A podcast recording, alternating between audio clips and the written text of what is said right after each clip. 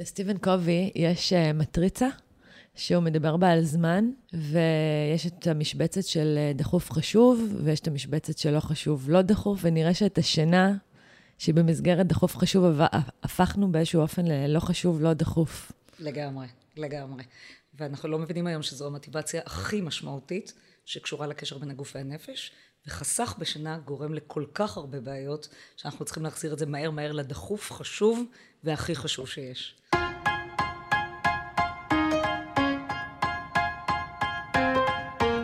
אז ברוכים הבאים לפודקאסט של מעלה בטוב, תצטרפו לקהילה של מעלה בטוב, תעקבו אחרי מחקרים, מאמרים, שיתופים של חברי הקהילה, כלים לשיפור ה-well-being שלנו בעולם מהיר, מודרני, טכנולוגי. הגוף שלנו עובד בסנכרון מושלם עם היקום, השמש שוקעת, הגוף שלנו מפריש הורמון שנקרא מלטונין ומכין אותנו לשינה. אנחנו אמורים לישון כשחשוך, וכשאור ראשון מפציע, גם אנחנו אמורים להתעורר איתו. ככה נוצרנו, רק שבינתיים החיים המודרניים, ההתפתחות האנושית הפרידה את האדם מהטבע ומהמאורות הגדולים. עדיין מואר אצלנו כשהשמש שוקעת, אורות מחשב ומסכים מרצדים כלפינו אל תוך הלילה. העולם מתקדם בקצב מהיר, אנחנו יודעים, אבל האבולוציה שלנו דווקא לא. אז מה ההשפעה של ההתרחקות שלנו מהטבע שיצר לנו כפתור און וכפתור ריסטארט, לוודא שניתן מחדש שנאתחל את המערכת? איך השינה שלנו משפיעה על אושרנו? השינה הפכה למשאב שאנחנו מקצצים בו. אחוז הולך וגדל של אנשים באוכלוסייה ישנים פחות משבע שעות. לשינה יש השפעה מכרעת על הבריאות שלנו, על התפקוד שלנו, על ההצלחה שלנו, גם על האושר שלנו. אחד מכל שלושה ישראלים סובל מהפרעת שינה. וכדי אה, לדבר על הנושא, הזמנתי את דוקטור קרן אור חן. היי, קרן. היי, מה העניינים, דנה? מצוין, נורא כיף שאת כאן. את מרצה באוניברסיטת חיפה בבית הספר לעבודה סוציאלית, בחוג לפסיכולוגיה, בחוג לתקשורת, בחוג למשאבי הטבע והסביבה. את הרצית עד השנה בבית הספר לרפואה בטכניון בתחומי הפסיכולוגיה. יש לך דוקטורט בקבלת החלטות, בתנאי ודאות וגם אה, בתורת המשחקים. אז מה הביא אותך לעסוק בשינה? ידעתי שתשאלי, אז באתי מוכנה עם התשובה. בשנת 1996, אני אז באמצע ה master שלי, בתואר שני, אני מקבלת טלפון מאדם מאוד חשוב, שכשאני אזכיר את שמו, מי שקצת קרוב לתחום השינה, יבין מה נקרא בדרכי, ושמו פרופסור פרץ לביא.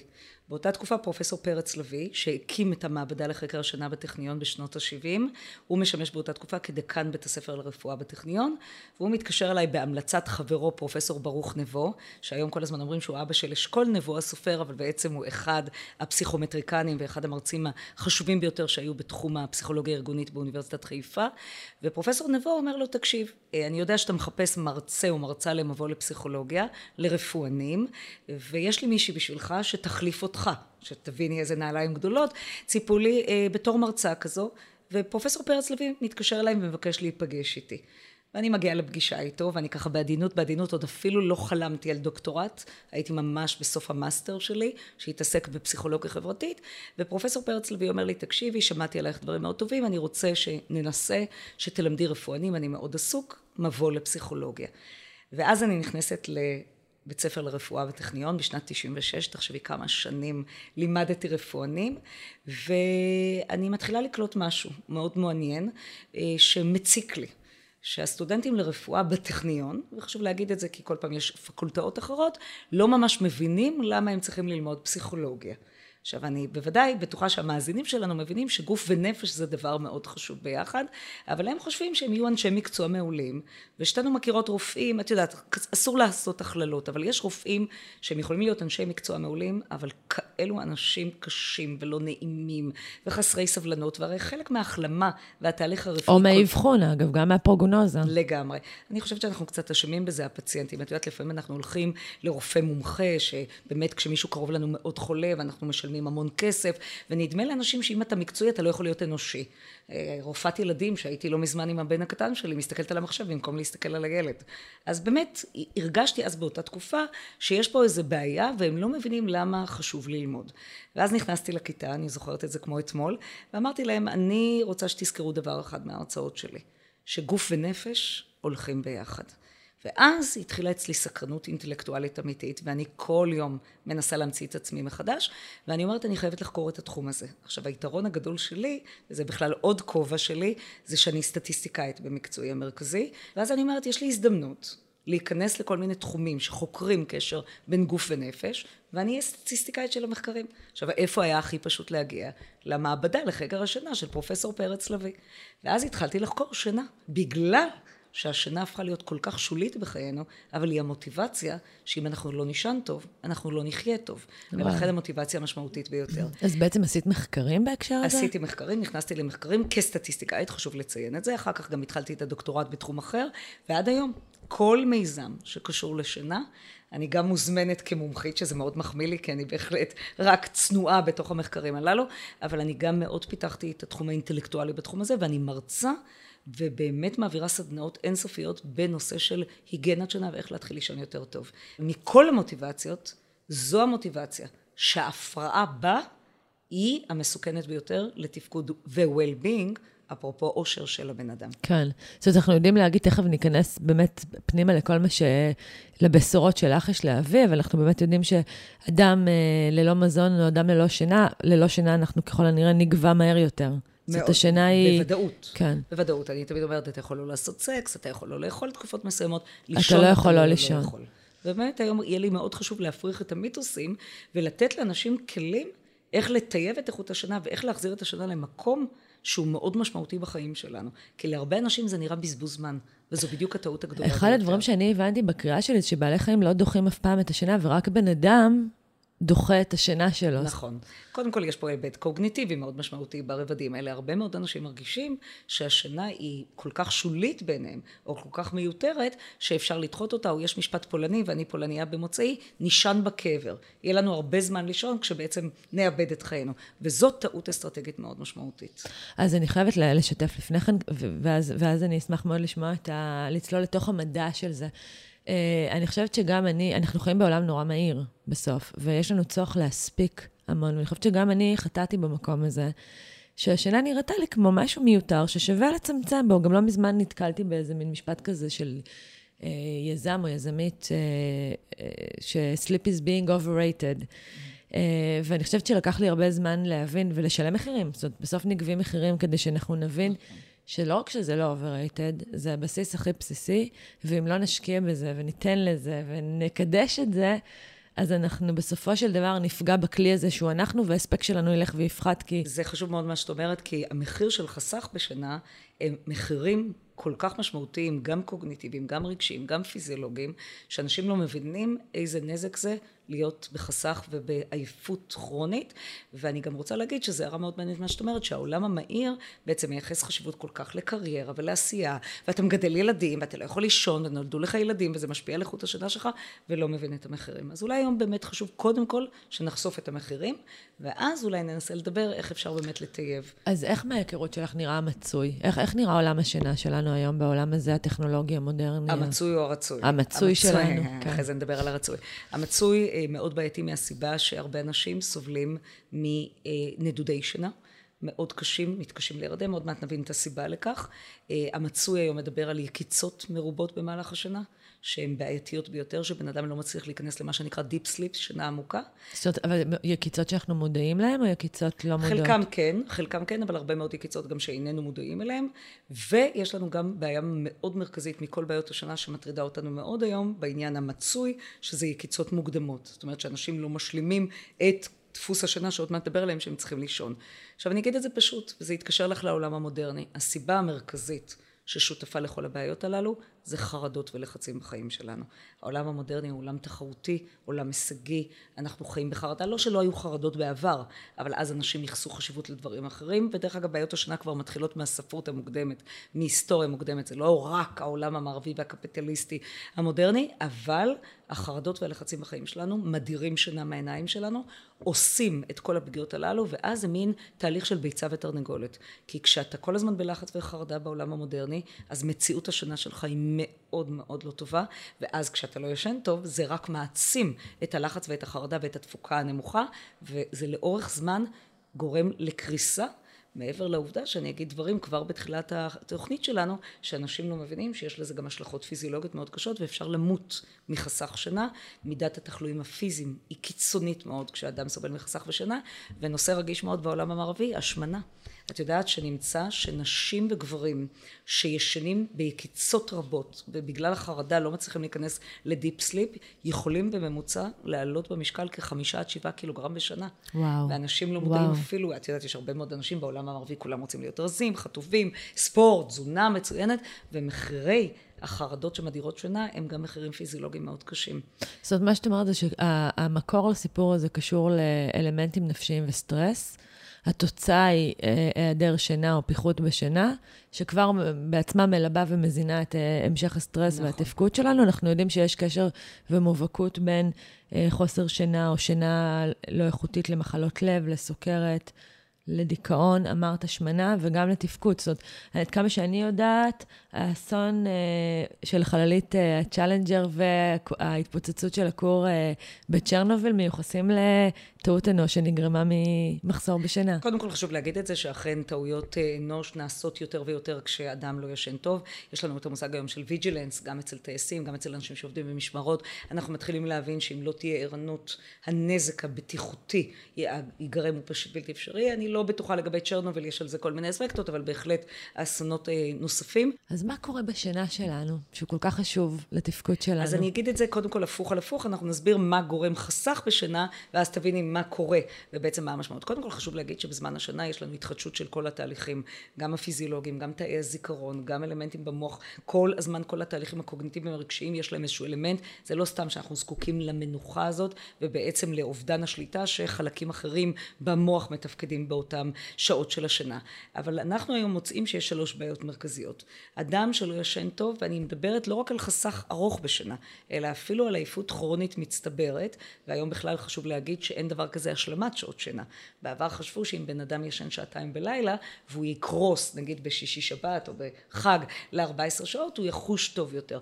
אז אנחנו רואים במחקרים שפיזיולוגית הוא חש טוב יותר, אבל קוגניטיבית ורגשית, הנזקים האלה מצטברים. זאת אומרת, אין דבר כזה capacity שבועי או חודשי. אנחנו צריכים לישון בכל יממה. את הדפוס הקבוע. את מה שאנחנו זקוקים לו, ותכף את תדברי ותפריכי מיתוסים. ממש, אוקיי. ברגע שנכנסתי אלייך, ישר אמרתי, זה טיפוס כלבבי, אבל זה אסור להגיד את זה, אנחנו נדבר על טיפוסי שינה בכלל. אה, חסך בשינה גורם דבר ראשון לבעיות קוגניטיביות, בעיקר שתיים, זיכרון וריכוז. אדם עייף מאוד נפגע בזיכרון שלו, מאוד נפגע בריכוז. עוד מעט אספר לך על מחקר שאנחנו עושים בבית חולים רמב"ם מאוד מעניין על ילדים שסובלים מהפרעות שינה, שזה בכלל נושא מאוד כאוב, שאנחנו בעצם טוענים שזה מגיל צעיר וזה לא עניין רק גנטי, אלא עניין של סביבת שינה והיגיינת שונה שהורים לא מעניקים לילדים שלהם, ואז את יודעת, מה שבגיל צעיר דפוק, גם מתקדם להיות דפוק אחר כך. רציתי רק להגיד משהו לגבי הדברים האלה, הרבה נשים בנות גילי 50 ומעלה, מגיעות אליי כשהן באות לדבר על בעיות השינה שלהן ואומרות שהן ישנו ישנו נהדר עד גיל הבלוט, או עד גיל כזה של אובדן המחזור, ובעיות של הורמונים והכל. אז אנחנו היום יודעים להגיד משהו מאוד מעניין, שגיל הבלוט וכל הנושא ההורמונלי רק מעצים את הבעיות שהיו שם קודם. זאת אומרת, אף בן אדם לא בגיל 50 או 60 מתחיל לסבול מבעיות שינה. אלא הבעיות האלה הן פשוט בעיות קיימות, הן רק מתעצמות עם הגיל. הזכרת קודם את ההורמון של המלטונין, חשוב להגיד שהגיל הקריטי ביותר לממש בעיה בייצור של המלטונין, זה גיל 75 ומעלה. זאת אומרת, עד גיל 75 אנשים לא צריכים לשנות לשנות את דפוסי השינה ולא צריכים לסבול.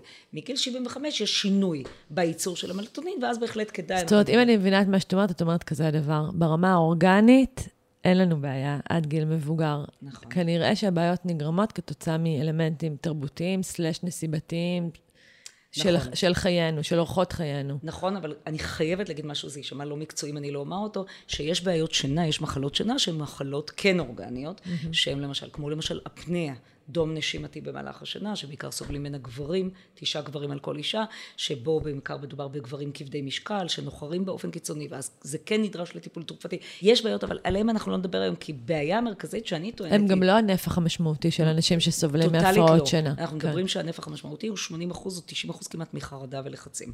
אז אה, רציתי להגיד משהו גם על העניין הזה, לספר על המחקר הזה ברמב"ם, אה, אפרופו זיכרון וריכוז, אה, יש מחקר מאוד מעניין שגילינו שבו ילדים שסובלים מהפרעות שינה יכולים לרדת עד 30 נקודות איי-קיו במבחן איי-קיו. עכשיו זה נורא מעניין הדבר הזה, אנשים לא מבינים למה, אבל אני אעשה את זה בקצרה. יום אחד פונה אליי איזה מזכירה באוניברסיטה בחיפה ואומרת לי, קרן, אני זקוקה לעזרתך, בתי לא ישנה במשך שנים, ואז היא מתחילה לתאר דפוס שאני שומעת אותו ויותר ויותר עם ילדים קטנים, של ילדים שישנים עם ההורים, שאנחנו יוצאים כזה, כנגד זה בצורה קיצונית בתחום השינה. לשינה משותפת? שינה, לא, שינה משותפת זה עוד גם קלישאה, אני מדברת על הקטע הזה של, שפשוט הילד בלילה מבצע מניפולציה ובא לישון עם ההורים.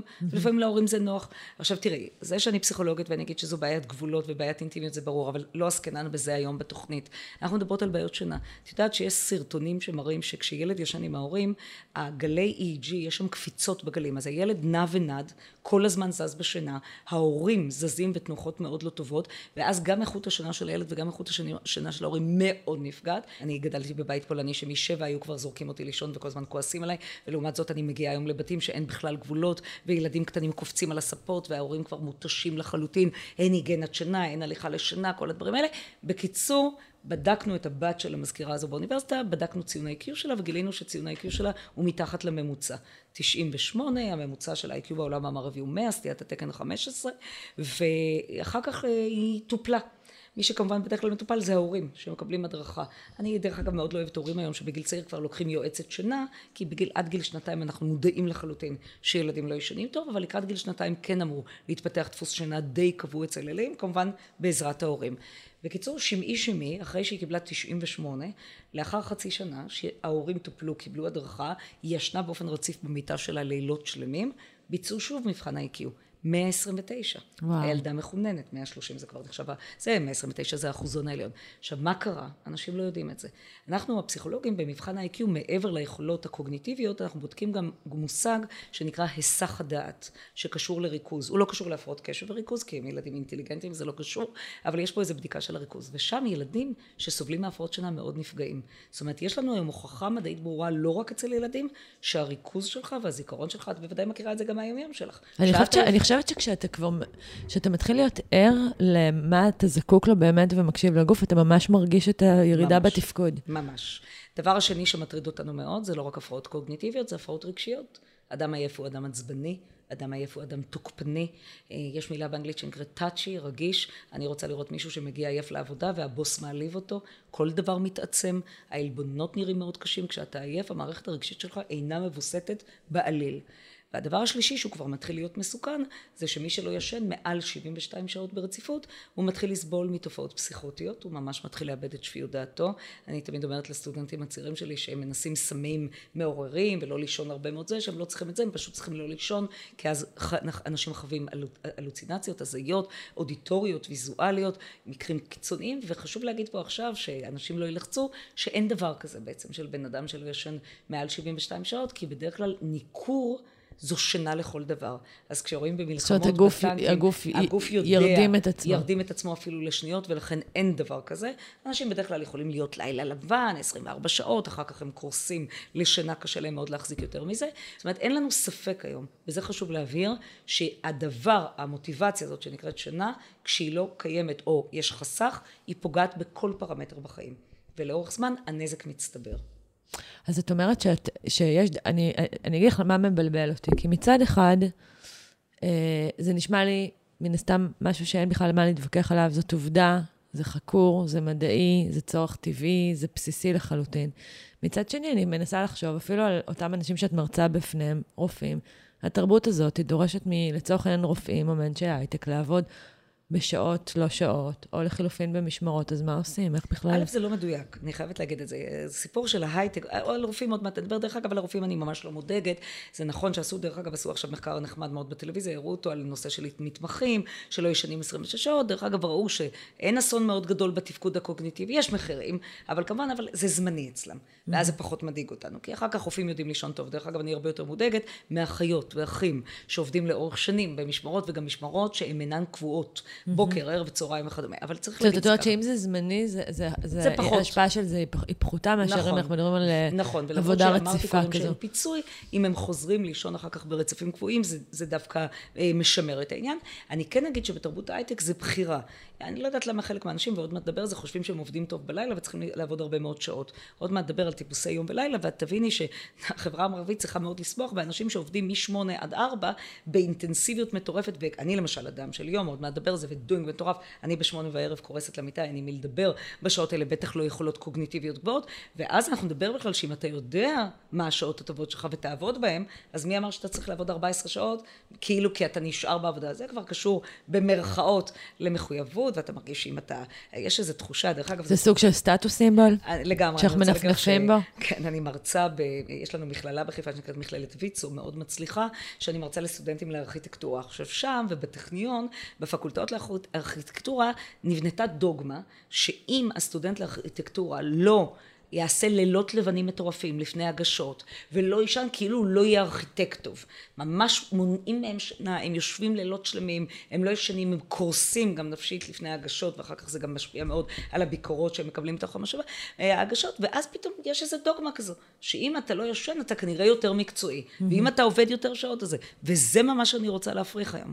כי להפך, אדם שיעבוד בשעות הטובות שלו ויתעל את האנרגיה בהתאם, ויישן מעולה, האפקטיביות שלו תהיה הרבה יותר טובה. זאת אומרת, אנחנו נגיע לפרודוקציה יותר גבוהה, חברתית, קרייריסטית, אם אנחנו נפחית בזמן ונקדיש את הזמן הזה לאתחול מחדש. נכון. דרך אגב, זו הערה מאוד יפה, אתחול מחדש. זו אולי ההגדרה הטובה ביותר למה שקורה בשינה שלנו. אז את אמרת בתחילת הדברים, רגע, רגע, צריך להפריך את המיתוסים, אז בואי, תעשי לנו סדר בנושא של שעות וכמות. אז קודם כל ככה, אנחנו אה, מחלקים את האנשים בעולם, קודם כל זה דפוס גנטי שאתה נולד איתו ולא משתנה. ולכן הרבה פעמים אנשים לא מבינים גם עם מי הם חיים בבית ומי הילדים שלהם ועושים הרבה מאוד טעויות. אנחנו אה, מציגים שלושה טיפוסי שינה, אבל אני אתמקד היום בעיקר בשניים שהם מאוד ידועים. Mm-hmm. אה, הטיפוס הראשון, אני אגיד אותם בהתחלה בקצרה, ואז נספר איך בכלל מזהים ואיך אתה יודע לזהות ולאבחן את עצמך ולא ללכת אפילו למעבדה. הטיפוס הראשון נקרא טיפוס אה, קצר שינה. Short sleeper. אני אגיד את מספר השעות שהוא בדרך כלל ישן, אבל אנחנו היום נבין שמספר השעות הוא לא האישו, אלא האישיות של הבן אדם. עוד מעט נגדיר מה זה short sleeper. אנשים שישנים מעט, דרך אגב אני אגלה סוד שהם הרבה פעמים לא צריכים יותר משש, חמש, שש שעות בלילה. וואו. זה מספיק להם לחלוטין, הם מתפקדים בצורה מדהימה, וחשוב להגיד היום משהו מאוד חשוב, שאם הם ישנו שבע, הם יקומו הרבה יותר עייפים ממה שהם הלכו לישון. זאת אומרת, אנשים קצרי שינה לא טוב להם לישון יותר ממה שהם צריכים. וזה עניין גנטי? לחלוטין. ש... מה... שהצליחו לה, כאילו ממש לזהות את הגן, את הגן שמשפיע על זה וכו'. את הגנים שמשפיעים, כן. ואנחנו יודעים לזהות אותם היום. Mm-hmm. הטיפוס השני הוא קצת פחות מעניין, כי הוא הרוב של האוכלוסייה, אבל הוא מידיום סליפר, שהוא אדם שבדרך כלל ישן קצת יותר, אבל הוא עושה adjustment. הוא יכול לישון פחות, הוא יכול לישון יותר, הוא יכול לעשות כל הדברים האלה, והוא פחות מעניין אותנו לענייננו היום. והטיפוס השלישי, שהוא מעניין בצורה בלתי רגילה, נקראים ארוכי שינה. Long sleepers, והם זקוקים לשנה. זה לא תירוץ אצלם, זה גם לא בריחה, הם זקוקים לשנה, והתסכול שלהם, שאף פעם לא נותנים להם לישון כמה שהם צריכים. ברמת כמויות, את יודעת לכמת את זה? כן, אנחנו מדברים על אה, שבע ומעלה שעות, שמונה ושמונה, שבע. אז מי שישן שבע ומעלה שעות נחשב ל long sleeper? את רואה, את חוזרת לעניין של הדפוס, ולפעמים האדם עושה adjustment ומתרגל למשהו בחיים, וזה לא הוא.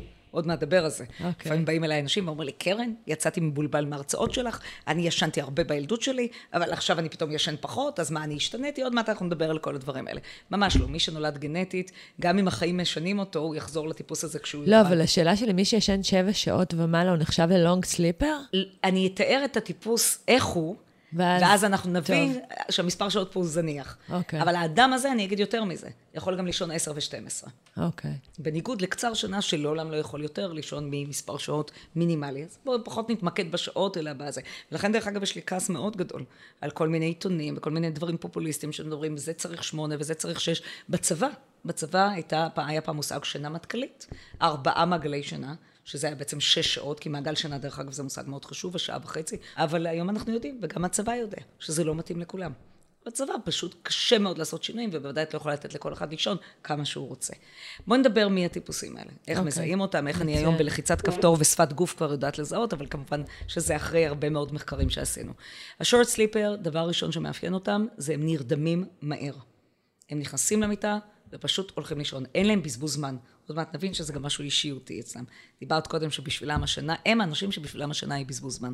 הם שישנים כי צריך לישון. אפקטיביים. ואם לא היה צריך לישון, הם לא היו ישנים. הם היו עושים עוד עשרה דברים בזמן הזה. וזה. תכונה השנייה, הם ישנים שנה אה, קצרה, אבל איכותית מאוד. רובם מגיעים לאיכויות שאנחנו בודקים באמצעות מכשיר EEG, שאנחנו אלקטרו-אנצפלוגרף. גלי המוח, כן. גלי מוח, ואנחנו רואים שהם ישנים מצוין. הם נכנסים הרבה, השלבים החשובים ביותר בשנה, זה נורא מצחיק, אנשים בפופוליזם מייחסים חשיבות מאוד גדולה לשנת החלומות, שנקראת שנת רם, שיש לה חשיבות פסיכולוגית מעניינת, זה כבר נושא למפגש נוסף בינינו, אבל השלבים הכי חשובים לאיכות השינה, זה השלבים השלישי והרביעי, שנקראים Deep Sleep, שינה עמוקה, ואנשים... ששם אנחנו לא חולמים. אנחנו לא חולמים שם. כן. אנחנו כבר היום יודעים שאנחנו כן קצת חולמים בשלבים ראשונים, אבל הרבה פחות מברם. אבל מה שמעניין בשלבים האלה, שאנשים עם חרדות ולחצים, הם לא נכנסים אליהם. וזו הבעיה המרכזית של השינה. זאת אומרת, הם מפספסים רכיבים במחזורי השינה? אנחנו רואים ממש במחזור השינה. 1, 2, 5, 1, 2, 5. כאילו אין להם כניסה, וזה לא סתם רכיבים. אין בעולם שלב יותר חשוב לאיכות השנה מאשר השלבים של השנה העמוקה. אז הם ישנים נהדר, הקצרי שנה. הם ישנים זאת אומרת, קצרי שנה עוברים את כל הרכיבים של מחזור השנה, שתכף באמת תגדירי אותו כדי שאנחנו לא נשאר עם החסך הזה. בסדר גמור. חשוב להגיד רק שקצרי שנה אה, ישנים טוב, אה, והם ישנים את כל השלבים, וגם בזמנים שאנחנו יודעים שצריכים להתרחש לכל שלב כזה. יש דברים די ברורים, עוד מעט נגיד ככה כמה מילים על זה. תכונה השלישית שלהם, שהיום, החל מהיום את תדעי גם לאבחן אחרי השיחה הזו בינינו, זה הם קופצים מהמיטה בבוקר. Mm, הם לא זומבי. המעצבנים האלה. לא, אני כזאת, אני רואה, ידעתי ישר שאת ההפך, אבל זה בסדר. אני קופצת מהמיטה, דרך אגב, עוד מעט נדבר שבדרך כלל מתחתנים אחד נראה, כזה ואחד כזה. זה מדהים, זה אבל... מדהים, אנחנו עוד מעט נדבר, זה מה שקורה בזוגיות וזה. אבל אה, קופצים מהמיטה, דקה הם לא מבזבזים. אין פה זומבי, אין פה קפה, אין פה זה, אל תדבר איתי שבע שעות, זה לא קצרי שנה. קצרי שינה כבר במיטה בפיל. הם טורפים את העולם על הבוקר. טורפים את העולם מהבוקר. ולכן, דרך אגב, התכונה הראשונה הפסיכולוגית שלהם, שהבן שלי הגדול תמיד קורא לזה, הם מתקתקים את היום בבוקר. כן. הם פרודוקטיביים. זאת אומרת, יש קורולציה בין אנשים שהם קצרי שינה לאנשים שהם אה, יום. טיפוסי יום. יום. עוד מעט אוקיי. נדבר על זה, ממש קורולציה מאוד חזקה, שאתם יודעים, בסטטיסטיקה אפשר להגיד 0.5, אבל זה מאוד משמעותי. אה, תכונות נוספות שלהם, הם אנשים יותר מוחצנים, הם אנשים יותר אסרטיביים. שאולי ההגדרה של אסרטיביות דווקא כל כך בפודקאסט הנהדר שלך של אושר, צריך גם להגיד מה זה אסרטיביות, זה יכולת להגיד לא מבלי להרגיש אשם, mm-hmm. ולא כל ההגדרות המוזרות האלה, תקיף אך לא תוקפני וכל הדברים. אה, והם, אמרתי, פרודוקטיביים בבוקר, ואני אגיד את זה, עוד נקודה מאוד חשובה אצלם, הם לא צריכים שעון מעורר בחיים שלהם. הם דקה לפני השעון המעורר מתעוררים. צריך לקום בשתיים, הם בחמישה לשתיים כבר. קיצור, זה אלה שכיף להם. לא, את רואה, בתור ארוכת שינה מתוסכלת, את אומרת את זה, היום קרה לי, הייתי בעוד פגישה שזה עלה הנושא הזה, ממש לא, עוד מעט נדבר, אין פה משהו שיפוטי. הדבר היחיד שאנחנו צריכים להבין היום מהשיחה בינינו, זה שאדם צריך לזהות את עצמו, את עצמו ולהתאים ל... את עצמו ולהבין עם מי הוא חי. כן. עוד מעט נדבר על זוגיות כן. וילדים, שזה כבר סיפור ששם נעשות טעויות קיצוניות בתוך mm-hmm. הנושא של השינה. זה, אלו קצרי השנה. מרתק, וואו, אוקיי. אה, אלו קצרי השנה, בואו רק נעבור לארוכי השנה, ואז אני אגיד גם מילה עוד פעם על מעגל השינה. ארוכי השינה הקיצוניים, כמובן שחשוב להגיד פה, דרך אגב אני צריכה לסייג את דבריי אחרת אני לא מדענית טובה, המחקר הזה שאני מספרת עליו נעשה בחמש מדינות בעולם, יפן, ישראל, ארה"ב, גרמניה ואנגליה, בכל המדינות מצאנו אותם טיפוסים, זאת אומרת זה גנטי וזה לא סביבתי ותרבותי, אה, זה מחקר שנעשה מגיל 20 עד גיל 75, הזכרתי קודם שגיל 75 זה גיל מאוד קריטי מבחינת השינוי בהרגלי השינה, כמובן שגם בגיל התבגרות אנחנו לא חוקרים, למרות שזה דפוס גנטי, וילד נולד איתו, כל גיל ההתבגרות, צבא בארץ והכל, אין, הרגלי שינה מאוד משתנים, ילדים בגיל ההתבגרות כל הזמן רוצים לישון, הם מאוד עייפים, הם בדיכאון, זה ממש לא קשור לטיפוס שהם נולדו. מה שכן אני אגיד אה, למאזינים הצעירים שלנו, שילד מגיל שנה כבר אפשר לראות במיטת תינוק בדיוק איזה תינוק נולד לך. יש את התינוקות האלה, איך שהם קמים מהשינה, יש את התינוקות שמחייכים, ויש את האלה שרוצנים. אתה ישר יודע בדיוק איזה תינוק נולד לך, וזה באמת משמעותי לכל החיים. אז אנחנו חוקרים גילאים אחרים, וצריך גם להיות זהירים, זה סטטיסטיקה. זה לא הכל מתאים לכולם, ורוב האנשים שמגיעים להרצאות שלי משלבים את שני הטיפוסים, אבל הם לא מעניינים, מחקרית. ארוכי שינה, התכונה הראשונה שלהם הם אנשים שנרדמים לאט ומבצעים טקס שינה. הם חולים על המיטה, הם לא מפסיקים לדבר על כמה הם אוהבים לישון, איך הם אוהבים לישון, הם הגיעו למקום הכי מדהים בחיים שלהם בערב, זה מין איזה אתנחתא כזאת נעימה, הם מקרבלים את השמיכה, הם מסדרים את הכריות, הם עושים, יש שם טקס. ועכשיו אני אגיד משפט, והוא מאוד חשוב היום בכלל, הוא דרך אגב קשור לכל המוטיבציות של גוף נפש, גם קשור לאוכל, שקצרי שינה, אם אפשר היה לישון, לא היו ישנים. ארוכי שינה, אם גזלת מהם דקת שינה, רוצחים את החיים שלך, כי הם זקוקים לשינה, ואם אני כבר ארמוז משהו על זוגיות, אז בגלל שאמרתי שאנחנו מגלים במחקרים ש-90% מהאנשים מתחתנים אחד כזה ואחד כזה, בעוד ההוא או ההיא עושים טקס שלם, אז זה כבר נוחר לידם שלוש שעות. ואז זה גם פוגע בסקס, ואנחנו עוד מעט נדבר על הדברים זה לא מצחיק. אני מרגישה שאת מכירה את חיי, חיצה. תשמעי, כי זה בדיוק חיי. אז זהו, אבל אנחנו להפך כנראה בתוך הזה, כי אני קצרת שינה מטורפת, ובן זוגי הוא ארוך שינה נוראי, וזה מביא להרבה מאוד קונפליקטים, ועוד מעט נגיע לזה. אוקיי. אה, תכונה שנייה של ארוכי שינה, הם נרדמים לאט. דרך אגב, חשוב להגיד שבממוצע מחקרי, 40 דקות בממוצע, אה, עד שהם נכנסים למיטה. אה, תכונה שלישית, הם ישנים שינה לא טובה, רובם. ארוכה, אם אני למשל אתן לך לישון עשר שעות, תשני אותם, אבל את לא תשני שינה טובה. יש לנו קפיצות בגלים, כמובן אני מדברת על הקיצונים, ובבוקר, נגיד את זה בשפת העם, הם זומבי.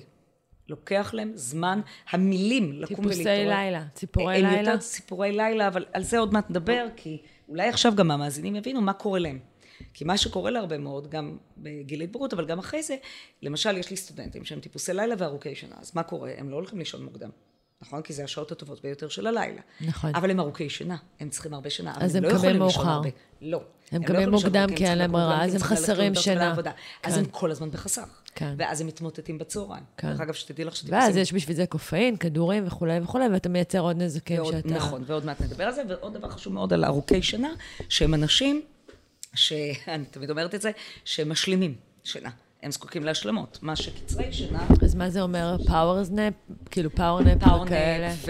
ושינה בצהריים, וכל פעם שאפשר להירדם באיזשהו מקום, את יודעת, בהסעות, באיזה שיעור לא מעניין של איזה זה, אני רואה את הסטודנטים האלה, הם, הם, הם מותשים.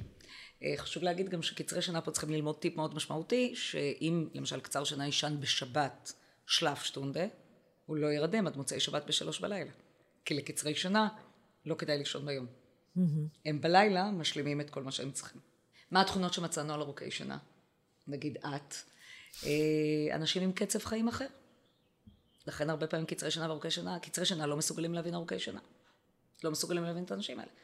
אתה מנסה לקרוא לארוך שינה מהטלוויזיה, לא בלילה, מהטלוויזיה, מהמחשב. שנתי, אחר.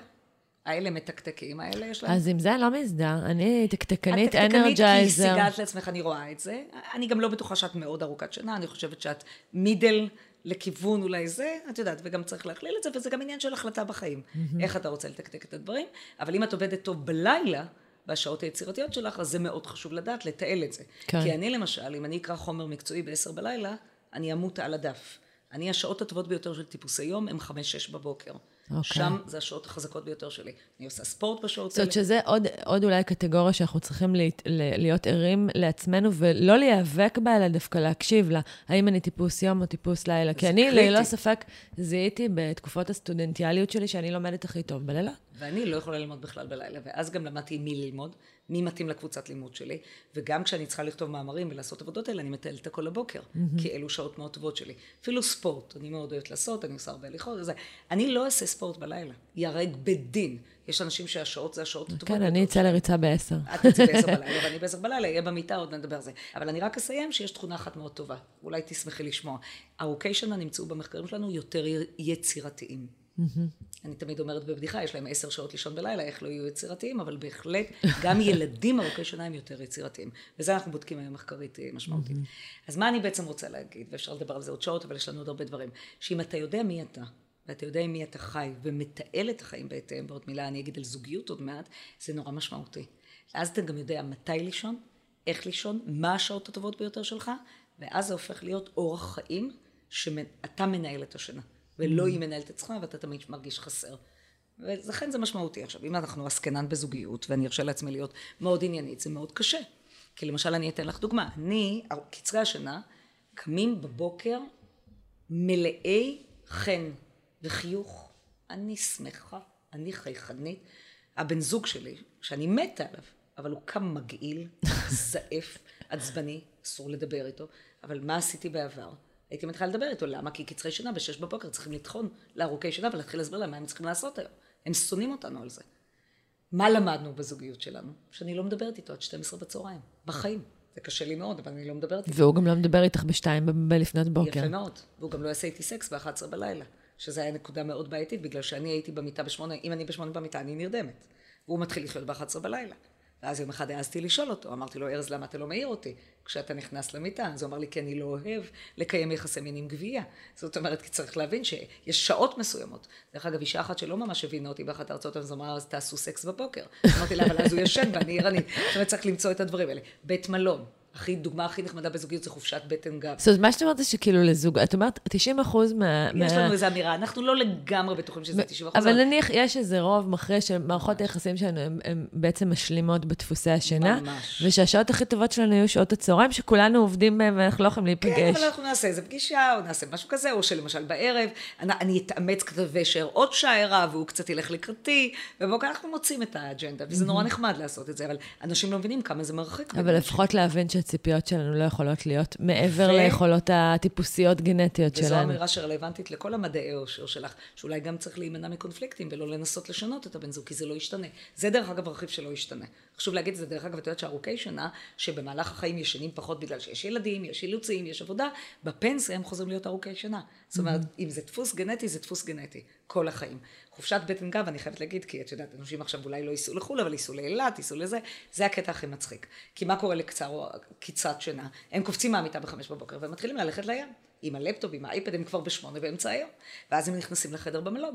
בחדר במלון, שוכב או שוכבת, טיפוס או טיפוסית, ארוך או ארוכת שינה, שפעם אחת רק מרשים, רוצים להגשים את הפוטנציאל הגנטי ולישון. ואז הקצר שינה מתחיל להעיר אותם. זה כל כך חשוב להבין עם מי אתה חי. והנושא הכי קריטי זה נושא הילדים. אילו טעויות נעשות בגידול ילדים כשאתה לא מבין מה הילדים שלך. עכשיו אם הקהל הבין אותנו היום, המאזינים, זה אחד כזה ואחד כזה לפעמים יכול להיות. נכון. לי יצאה גנטיקה נוראית, אני חיה בבית נורא, שני הבנים שלי ארוכי שנה. שלא זזים מהמיטה, שזה מאבות שונים וזה דבר מדהים. לפעמים יש שלושה ילדים, אחד כזה, אחד כזה. אז הילד הקצר שינה, להורה למשל קצר שינה זה כיף נורא. כי הוא קם בבוקר, הוא הולך לגן, הוא מחייך, הוא מקסימום. אבל את יודעת מה זה להעיר ילד ארוך שנה? זה הרי סיוט שאי אפשר לדבר עליו, אתה בהתחלה מדבר בשקט. זה מה שבאתי להגיד, בסוף את אומרת, אין שיפוט בין הטיפוסים, אבל העולם שלנו עובד לפי טיפוס של קצרי שינה, זאת אומרת, הבית ספר מתחיל מוקדם, מקומות יופי. העבודה. אני רוצה לדבר על זה. אני רוצה לדבר על זה כי יש שינוי מאוד גדול. וזה אחד הדברים שזה שליחות מבחינתי, להעביר את זה בכל הארצות שאני בכל העולם טסה בכל הדברים האלה. אז לפני שנדבר על בית ספר ועבודה, אפרופו כי דרך אגב, אני רוצה שתדעי, שמשהו כמו 80% מהקונפליקטים בין בני זוג, בין הורים וילדים, ובין בוס ועובדים בבוקר, זה על מה שאני מדברת עכשיו. כי בוס שבא לעבודה, יש לו ציפיות שכולם יהיו קצרי שנה וטיפוסי יום, ויש את הפקידים האלה שעוד לא יודעים איפה הם יתעוררו, עושה את כל הטעויות האפשריות. הם ישבו בלילה ויעבדו מה שהם לא עבדו כל הבוקר. ואז בבוקר, אל תיתן להם לתת שירות, כי הם יהיו לא נחמדים. אז עוד מעט נדבר על עבודה ועל המשמעות הזה. אני רוצה להגיד לך גם שיש לי כעס מאוד גדול, כמו שאני כועסת על זה שכולם צריכים להיות ארוכי שנה, אני גם אגיד, יש עכשיו איזה מועדון נורא פופולרי, אולי שמעת עליו, שנקרא מועדון חמש בבוקר. כן, כן. כן, עכשיו לי יש בעיה איתו. לא אומר שאמר, יש לי בעיה, ואני גם כתבתי ואמרתי את זה, כי זה לא מתאים לכולם. וכשראיינו אותי מהטלוויזיה והרדיו, אמרתי להם, זה נחמד, לי זה מאוד מתאים. אני בשעות האלה מאוד אפקטיבית, אבל צריך להבין שחלק מהאנשים לא מסוגלים לעבוד בשעות האלה. זה מאוד מעודד מה שאת אומרת, כי באמת זה, זה כאילו, את בעצם שורפת את ספר החוקים הזה, שכל הזמן מספרים לנו איך אנחנו אמורים להיות, ואת אומרת, תקשיבו למי שאתם, נכון. ותהיו כמו שאתם. זאת אומרת, נכון. ת, תתאימו את האורח חיים שלכם, את הלייפסטייל שלכם, לבסיס הזה של הטיפוס שאתם. מצו... זו הערה מצוינת, ועוד מעט אני אגיד משהו על בתי ספר במגבלות משרד החינוך, אבל דקה, אני כן רוצה להגיד משהו מאוד משמעותי, שה... תראי איזה טעות קטנה, הורים, עוד לפני בתי ספר ועבודה. למשל, הורים שחושבים שהילד שלהם ארוך שנה אוהב לישון, ואז הם מעירים אותו דקה לפני שהוא צריך להיות בהסעה או בבית הספר, זורקים אותו, את לא יודעת איזה overwhelming כזה זה יוצר בעניין הזה, ודווקא ילד ארוך שנה צריך להעיר אותו שעה לפני השעה שהוא צריך להתעורר. עכשיו הוא בדרך כלל יישב בספה, אף פעם אסור לו לשכב במיטה ולחזור לישון. כמו זומבי. כמו, מה זה, ממוסך לחלוטין. ממוסך כן. לחלוטין, אבל השעה הזאת היא נורא קריטית. כי הוא כבר יהיה קצת אחרי זה במצב אחר, שהוא יצא לגן. כן. אני השבוע מאוד כעסתי, שבוע שעבר ניגשה לאיזה אימא מאוד מוטרדת וסיפרה לי, ואמרה לי, אני לא מצליחה להבין, הבן שלי בן ארבע, הוא כזה קם בבוקר, הוא מחייך, הוא נהדר, הבת שלי בת שש, היא קמה עצבנית וצריך לעזור לה להתלבש, והיא כבר כאילו ילדה יותר גדולה, ואז היא עושה את הטעות הפסיכולוגית הכי גדולה, היא גם משווה בין הילדים, שזה כבר טעות פסיכולוגית שקשורה לכל אחד מזה, ואני אומרת לה, תגידי, את לא מבינה מי הילדים שלך? הבן שלך הוא קצר שינה, הוא טיפוס יום, הוא קם בבוקר, היא ארוכת שינה, צריך לעזור לה גם בגיל שש להתלבש, צריך להבין מי הילדים שלך, וגם בשיעורים. את יודעת שהרבה אנשים אומרים לילדים, תעשה שיעורים בשתיים בצהריים, מכיתה א', תעשה שיעורים בשתיים בצהריים, בארבע תוכל לשחק עם חברים, אבל יש בעיה קטנה. יש ילדים שמתחילים שיעורים בשתיים בצהריים, ומורחים אותם עד עשר בלילה. כי טיפוסים שהם ילדים ארוכי שינה וטיפוסי לילה, לעולם לא צריכים להתחיל שיעורים בצהריים. הם, גם בכיתה א', ההורים פה מתמוטטים. בערב? שש, שבע בערב. עשר דקות הם גמרו את כל השיעורים. Mm-hmm. ולעומת זאת, טעות שאני חוויתי, שילדים קצרי שנה וטיפוסי יום, אסור ללמד אותם פיזיקה בעשר בלילה. אבא שלי היה מלמד אותי פיזיקה בעשר בלילה, הייתי מתמוטטת על המחברות. אז מה בעצם את אומרת? נניח, בואי רגע נחזור בכל זאת לציוויים ולתכתיבים החברתיים. לי יש ילד בתחילת גיל ההתבגרות שלו. אני חושב, ממה שאת מתארת, אני מניחה שהוא ארוך שינה, בניגוד לקטן שהוא קצר שינה. ואז אני אמורה לא, לא לייצר אה, גבול שבו אומרים, בשעה הזאת הולכים לישון, אלא לאפשר לו להירדם מתי. קודם כל, אה, אפשר לתת לו להישאר בחדר. ולאפשר לו להירדם טיפה יותר מאוחר. די עם הסטיגמות האלה שיש ילדים שצריכים לישון 12 שעות בלילה, וילד בגיל מסוים צריך את השינה שלו בשביל שיתפקד. צריך עם גבולות, כי בסופו של דבר הוא צריך לקום מוקדם, ואם הוא ילך לישון בשלוש בבוקר, כמו הטבע הגנטי שלו, אז אנחנו נהיה במצב חמור, והם נרדמים בבית ספר לדברים. אני כן אגיד דבר אחד, אפרופו משרד החינוך, אני שנים נלחמתי במשרד החינוך על העניין הזה, והבאתי דוגמה מארצות הברית, מטקסס, שיש שם בית ספר בשתי משמרות, אבל לא שתי משמרות בגלל תשתיות, כן, כן, כמו שהיה בדיוק, אלא בגלל סינון שינה. Mm-hmm. והחבר'ה הקצרי שנה והטיפוסים מתחילים ללמוד בשמונה, והארוכי שנה וטיפוסי לילה מתחילים ללמוד ב-12 אחת בצהריים. את לא מבינה איזה אפקטיביות. בטוח. איזה אז זה לא קורה בארץ. Mm-hmm. דרך אגב, משרד החינוך ניסה פעם לעשות, לשנות חלק מהבגרויות ללילה, זה לא עובד, אז זה פוגע כמובן באוכלוסייה אחרת. אני גם רואה את זה באוניברסיטה אצלנו, יש לנו שלוש משמרות של בחינות, שמונה וחצי בבוקר, אחת בצהריים וחמש בערב, זה מאוד לא פשוט אם אחד הטיפוסים הולך לקצוות וכל זה, אבל אני כן אומרת שהחברה צריכה להיות פחות ביקורתית. אני כן מצפה שאת תגידי לילד שלך ללכת לחדר, אבל הוא לא יוכל לשכב, כי אם הוא ישכב במיטה דרך אגב בתשע, והוא נגיד בן אדם, ילד שיכול להירדם בעשר, זה לא יפגע בו. הוא ירדם יותר טוב, עדיף שהוא יעשה פעילות בכלל לא בתוך המיטה, תמיד זרקו אותנו למיטה וזה, ו... אבל יהיה בגבולות החדר שלו. וגם ההורים צריכים לעשות אותו דבר מאוד חשוב, שעוד מעט נחביר עליו בכל מקרה. את לא יכולה לצפות שילד ילך לישון כשכל הבית רועש, שהאורות דלוקים בכל מקום. ברור. זאת אומרת, צריך לפתח היגיינת שונה של כל הבית, שגם תאפשר להיכנס לחדר, לעמעם את האורות שיש לזה חשיבות, ועוד שנייה נגיע לזה. העולם שלנו לא מבין שאם היינו יודעים באמת באופן אובייקטיבי איזה טיפוס אנחנו, עם מי אנחנו חיים, והיינו מתעלים את זה, האפקטיביות הייתה עצומה. אני ביום שישי לפני שבועיים אה, פתחתי תוכנית טלוויזיה של גלית אה, גוטמן אה, ויואב לימור. יש כזו תוכנית ביום שישי והייתה מירי אלוני. עכשיו ראינו, ראיתי שהאישה הגיעה, היא לא יודעת איך היא הגיעה לאולפן. היא לא, זה, ואז הם אמרו לה, הם לא ידעו להשתמש בשפה שלי, אבל הם אמרו לה, את לא טיפוס של בוקר. יש אנשים. ואדם כזה להביא אותו לשידור, חבל, כי הוא ייתן בערב איכות אחרת לגמרי. אז גם זו נקודה מאוד חשובה. אוקיי, זה באמת, באמת הפכת מיתוס מאוד גדול, כי אנחנו תמיד מדברים על כמות שעות, ועל מתי הולכים לישון, אני, אני רוצה לשמוע, אבל תוך כדי דיברת על מחזורי שינה, ונדמה לי שחשוב רגע לדבר על זה, כדי שנבין כן. מה אנחנו עוברים בתוך השינה. זה דרך אגב מושג אוניברסלי. Mm-hmm. זה לא מיתוס, זה מושג אוניברסלי. אנחנו עוברים אה, מחזורים של 90 דקות, כולנו. כל בני אדם, אין שינוי. אנחנו ישנים במחזורים של 90 דקות שמחולקים לחמישה שלבים.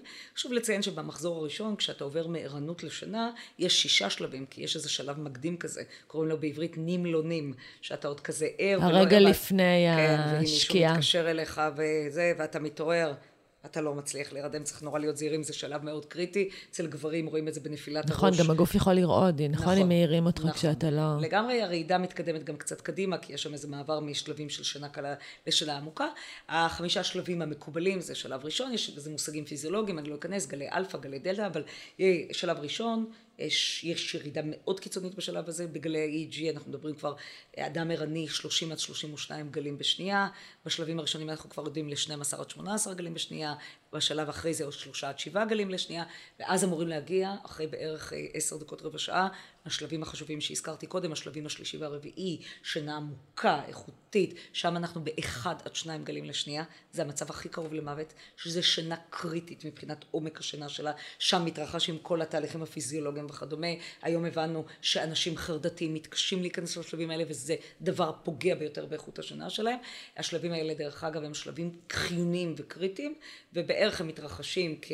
אנחנו בסך הכל סופרים מתחילת הלילה או מתחילת המחזור הראשון 30 עד 45 דקות עד הסיום שלהם ואז הם חוזרים מהסוף להתחלה, 3, 2, 1 ואז אנחנו מגיעים כ-60 עד 90 דקות במחזור הראשון לאחר שנרדמנו לאותו שלב מרתק שנקרא שנת רם, Rapid Eye Movements, תנועות עיניים שזה מהירות, ריצוד עיניים, שזה שלב כן. החלומות, הריצוד mm-hmm. עיניים, שהוא מתרחש, אם הבנת, ככה לחלק מהאנשים אחרי שעה, לחלק אחרי 70 דקות, לחלק אפילו במחזור הראשון דקה אחרונה, בדקה ה-90.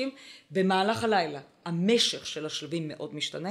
בערך במחזור השני והשלישי השינה עמוקה מתארכת, אז גנבים באים הביתה, הם יודעים מתי להגיע, כי אם הלכת לישון ב-12, שזה אשמורת שנייה בערך. שנייה, כן. הם יודעים להגיע, זה כבר פעם אמרו, הם עושים ספייק, שום דבר. פשוט אם אתה בשינה עמוקה, אתה לא שומע שום דבר.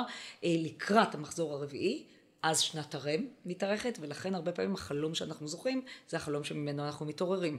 כי בעצם אנחנו נמצאים בתוך שנת רם. אז השינוי במשך השלבים הוא שונה מאדם לאדם, ובמהלך הלילה, אבל כל חמשת השלבים נמצאים בכל אחד. עכשיו, זה נכון שאם אתה מתעורר אה, שלא בעקיצה טבעית באמצע מחזור שינה, אתה תהיה עייף יותר ולא ערני? נכון. ההמלצה שלנו, הרבה פעמים גם בשנות צהריים, למשל, שעוד מעט אני אגיד עליהם מילה, זה לישון מחזורים שלמים של שעה וחצי. מה שאני לא כל כך אוהבת היום עם השעון, יש הרבה אנשים שישנים עם שעון וסופרים, זה רק זה מכניס ללחץ ולא זה, כמה זמן הם נמצאים, ויש איזו אמירה ממש מיתוסית, 25% בשנה העמוקה, אני אומרת let it go, אבל אם אתה רוצה להתעורר, אז הרבה פעמים, כי אנחנו לא תמיד יודעים מתי אנחנו נרדמים, שעון יכול לספור לך את המעגלים האלה, ואז אם תתעורר בקיצה טבעית בשעה הזו זה יהיה אפקטיבי, ואת מעלה פה עוד נקודה מאוד חשובה, שכשבן אדם יקץ באופן טבעי, הוא חייב לקום מהמיטה. ארוכי שינה עושים טעות נוראית. שהם נשארים? שהם נשארים לישון והם ממשיכים את השינה, גם בשבתות, גם אומרים, אה, שבת אני יכול לישון עוד, בחיים לא. הם יקומו יותר עייפים. הם יקומו יותר עייפים, חייבים לקום ברגע שיש יקיצה טבעית, לזה, זה, אז זה לא משבש את השעון הביולוגי שלנו. אפשר אחר כך להשלים, שנת צהריים, ארוכי שינה זקוקים לה, או ללכת אחרי שעה קלה לחזור לישון ואז זה לא משבש, אבל תמיד הטיפ הכי גדול שלי למאזינים, זה לקום ברגע שהעין נפקחת. את לא מבינה, אנשים, אני מרגישה ממש אחריות, אומרים לי, הצלת את החיים שלי, אני מרגיש כל כך ערני. זה כמובן בעיקר קשה לארוכי שינה, כי קצרי שינה ברור שקמים. אה, אז לא מומלץ לעשות מה שקראו snooze. השש, שש ועשרה, שש וחצי, לא עובד טוב. Mm-hmm. במיוחד לא אצל ארוכי שינה. הדבר הנוסף המאוד חשוב בשלבים האלה, זה שלמשל בשנת צהריים, לא תמיד מזדמן לנו לישון שעה וחצי או שלוש, אבל יש לנו כן חלופה לזה של עשר דקות רבע שעה. מומלצת. שזה הפאוורנפ. נכון, והפאוורנפ הזה, צריך להבין, אנשים אומרים איך יכול להיות, את אומרת שעה וחצי ופתאום עשר דקות וזה לא מסתדר, אז חשוב להגיד שהמוח שלנו הוא מוח עם זיכרון מדהים, הוא מתעורר מהפאוורנפ, מחזיק ערנות לחמש שעות, שזה די הרבה, אם באת מהעבודה בחמש-שש, שמת לעשר דקות, את יכולה עד 12 בלילה להיות מלכת העולם, אבל אז את תחוש עייפות מאוד גדולה, ואז הוא סוגר את המעגל. זאת אומרת, יש לו איזה מנגנון זיכרוני למוח, שזוכר שאם זה עשר דקות, הוא יסגור עדיין את השעה וחצי. זה קורה... וואו, זאת אומרת, אם, אם, אם התעוררת עם אה, חסך במחזור שינה, הוא משלים ב power nap את ה... רק ב power nap ורק חד פעמית. כן. אוקיי? כאילו, וזה, ולכן אני ממליצה ל power nap במהלך...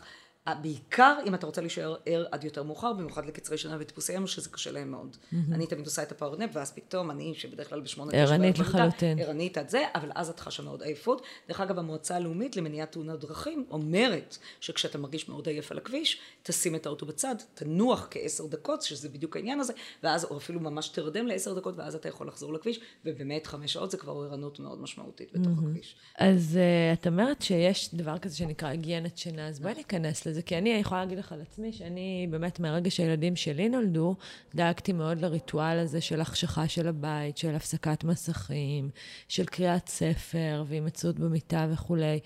זה, זה, זה, זה, זה מתחיל זה לזלוג גם... ברגע שהילדים גדלים, יש לציין. מה זה אומר היגיינת שינה? איך אנחנו יכולים לעזור לעצמנו פה? אז אני אגיד ככה, בואי נעזוב רגע את הילדים, אחרי זה אני אחזור אליהם, אנחנו נדבר בכלל. היגיינת שינה זה קודם כל לא לעשות כלום במיטה חוץ משינה. אולי סקס, אבל את יודעת, חוץ מזה. אנשים הפכו את המיטה בחדר שינה למטבח, מביאים אוכל למיטה, יש מקררים בחדרי שינה, דבר שאסור שיקרה, אסור לאכול במיטה, לא בגלל שאימא שלי הפולני אמרה לא לאכול במיטה, אלא זה לא צריך להיות מטבח. אסור לעבוד במיטה. אנשים הפכו, חדר עבודה, המיטה הפכה להיות חדר עבודה, יושבים בלפטופ, עם הכל, לא עובד. חייבים לשבת ליד שולחן, לסיים את העבודה ואז להיכנס למיטה, לא לבנות, פבלוב היה גאון. כי מה, אגב, מה, מה ההסבר לזה מבחינה? כי העניין הוא, פבלוב אמר שכל גירוי יש לו תגובה משלו. אה, את מדברת על התניות, כן. פעם התניות, כן. פעם המיטה הייתה mm-hmm. גירוי מותנה לשינה. היום אם המיטה היא לא גירוי מותנה לשינה, אלא לעשרה דברים נוספים, אתה כבר לא ישן טוב. וכמובן, פה מגיעה הבעיה הקשה ביותר, נושא הטלוויזיה. לעולם אסור להירדם עם טלוויזיה. ואני אסביר למה, וזה לא קשור לקרינה. עוד מעט נדבר גם על קרינה, אבל הנושא של תאורה, את הזכרת אותו קודם. מה שקורה, אנחנו מגלים בשנים האחרונות שהטלוויזיה הפכה להיות ריטואל, הביטואציה. את יודעת שאפילו בהרצאות שלי אנשים כועסים עליי. אמרו לי, מה זאת אומרת? אני בלי טלוויזיה, לא נרדם. או גברים כאלה שנרדמים מול הטלוויזיה ואתה מעיר והם ישר לא ישנו. אתה מכיר, טוענים שלא ישנו. אנחנו גילינו בשנים האחרונות שאדם, כשהוא פותח, מגיע הביתה, מת מעייפות, במקום להיכנס למיטה ולהירדם ישר לשינה טובה, פותח את הטלוויזיה. בחדר שינה וצופה בטלוויזיה. ואז קורה דבר מדהים. אחד משניים, אני לא יודעת מה גרוע יותר. או שאתה נרדם מול הטלוויזיה, מהר מאוד, ונגיד שאין מוניטור שמכבה אותה מיד, ואז כל הגירויים מתוך הטלוויזיה נכנסים לחלומות שלנו. Mm.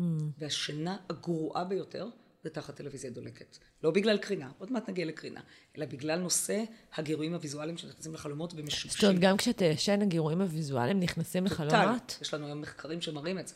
שאנחנו ממש רואים שבן אדם מדווח על חלום. הוא מצליח לקלוט את ה visual שנמצא בוודאי. מולו, למרות שהעיניים עצומות. ו... נכון, וואו. יש לנו כניסה של הדברים. Okay. אוקיי. דבר השני, שהוא דבר והיפוכו אבל משמעותי, היית מאוד עייף, נכנסת למיטה, במקום לישון פתחת טלוויזיה, פתאום אתה מתחיל לצפות בטלוויזיה ואתה לא עייף.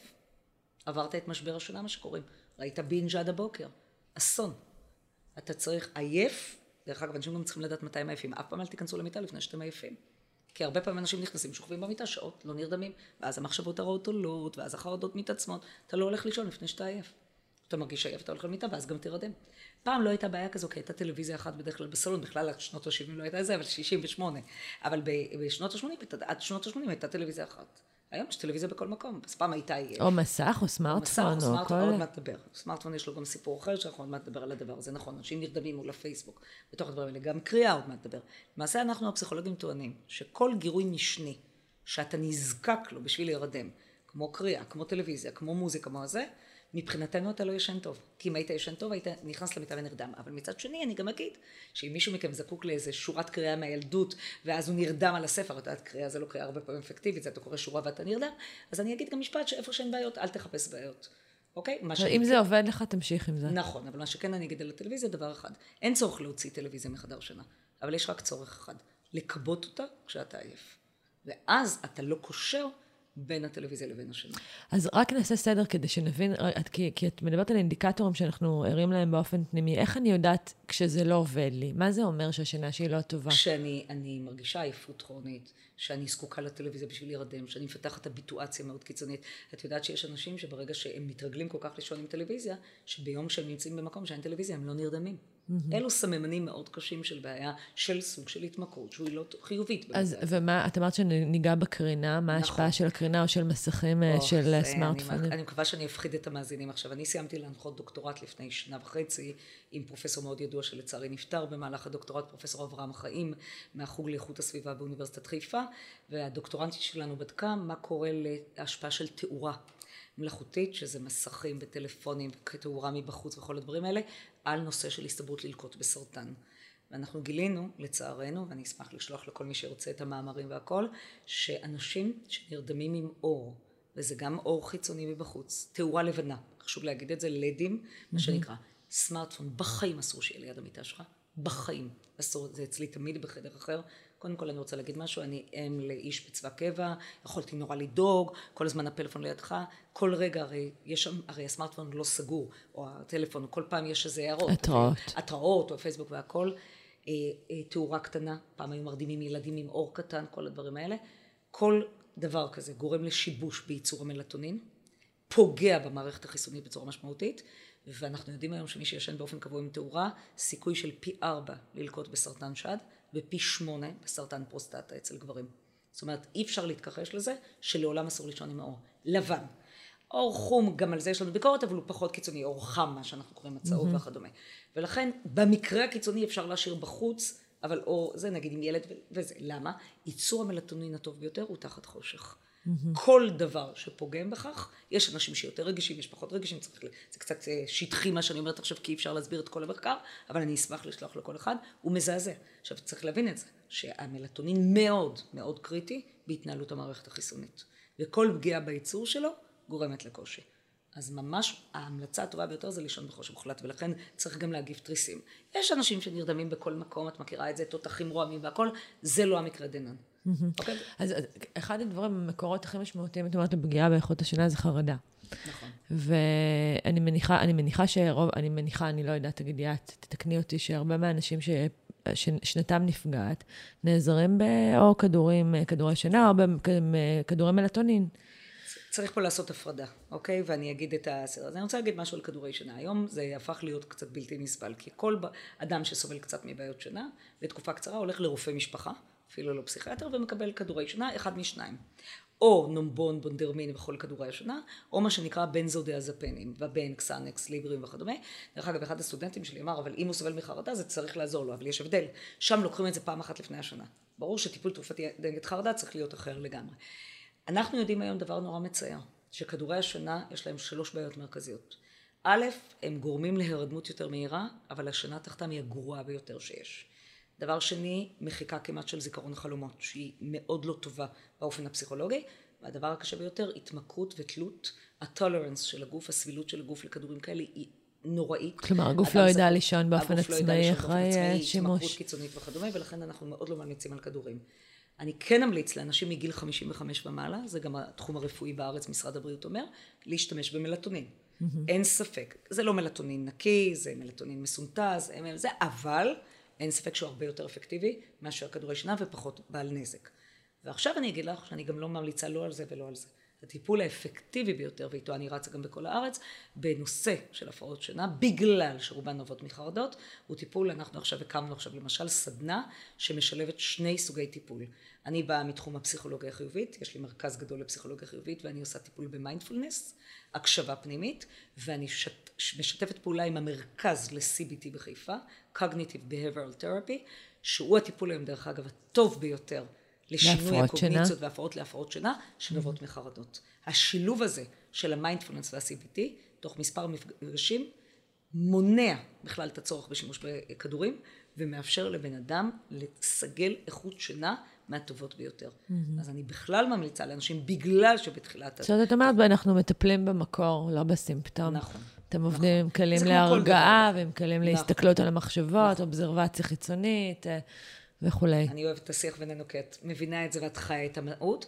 אני כן אגיד משהו, אני חייבת להגיד אותו. יש לי פרופסור מקסים, רופא שינה, הטוב ביותר בארץ, פרופסור גיורא פילר מחיפה, מרמב"ם היום, מנהל אה, מחלקת ילדים בבית חולים כרמל, אבל באמת אחד המומחים הגדולים לשינה, אנחנו מרצים הרבה ביחד. Mm-hmm. הוא תמיד מבקש ממני בשלב הזה, כשאני אומרת את זה, להגיד משפט ואני אגיד אותו. הוא אומר לי, קרן, אני מסכים לכל מה שאת אומרת, אבל אני רוצה שהמאזינים שלך, שאוהבים אותך ומקשיבים לך, ידעו שאם התחלואה שיכולה להיגרם בגלל חסך בשינה אצל אנשים מסוימים, היא יכולה להיות קיצונית פיזית עד מוות, כן צריך לקחת כדורים. ופה אני מסכימה לגמרי. Okay. אני בן אוקיי. אדם של כדורים. בוא. אז צריך לדעת באיזה עוצמות ומתי צריך להתחיל להשתמש בכדורים. ברור. כן, אנחנו לא עושות כאן המלצה רפואית מן הסתם, אלא רק מדברות על הסדק הזה שנקרא שינה בחיים שלנו, ולתת איזשהו... אוקיי, לפ... אני יודעת שהזמן שלנו קצר ועוד שנייה תם. אני חייבת רק לשאול שאלה, וברור לי שאנחנו לא נצלול פנימה ממש, על חלומות. מילה על חלומות. זה כאילו את עכשיו לוקחת אותי לעוד מפגש, יאללה בוא ניפגש. עוד פעם, כיף לי פה. אה, וואו. טוב, אה, אני חושבת שמכל עולם החלומות, אני רק אקח איזה אנקדוטה אחת שתגרה את המאזינים אולי לבוא לעוד תוכנית בתחום הזה. אנחנו צריכים להבין, די, עוד מיתוס, שכולנו חולמים. אין דבר כזה שבן אדם לא חולם.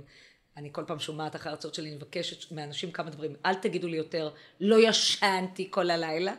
מכירה את זה? לא ישנתי. לא ישנת טוב, זה משהו אחר, ואל תגידי לי אני לא חולם, כי אתה חולם כל הזה. ההבדל היחיד הוא כמובן למה חלקנו זוכרים את החלומות וחלקנו לא. ופה יש סאגה פסיכולוגית שלמה של ארבעה היום משתנים שאנחנו יודעים בוודאות שמבדילים בין אנשים שזוכרים ולא זוכרים חלומות. יש לנו עניין פסיכולוגי מאוד עמוק שחלק מהאנשים מדחיקים את החלומות שלהם, mm-hmm. אולי טוב שכך. אנחנו ממליצים, אני תמיד אומרת, אל תאיץ תהליכים לפני שהם צריכים לקרות. חלום הוא כלי טיפולי, תעבוד איתו בטיפול.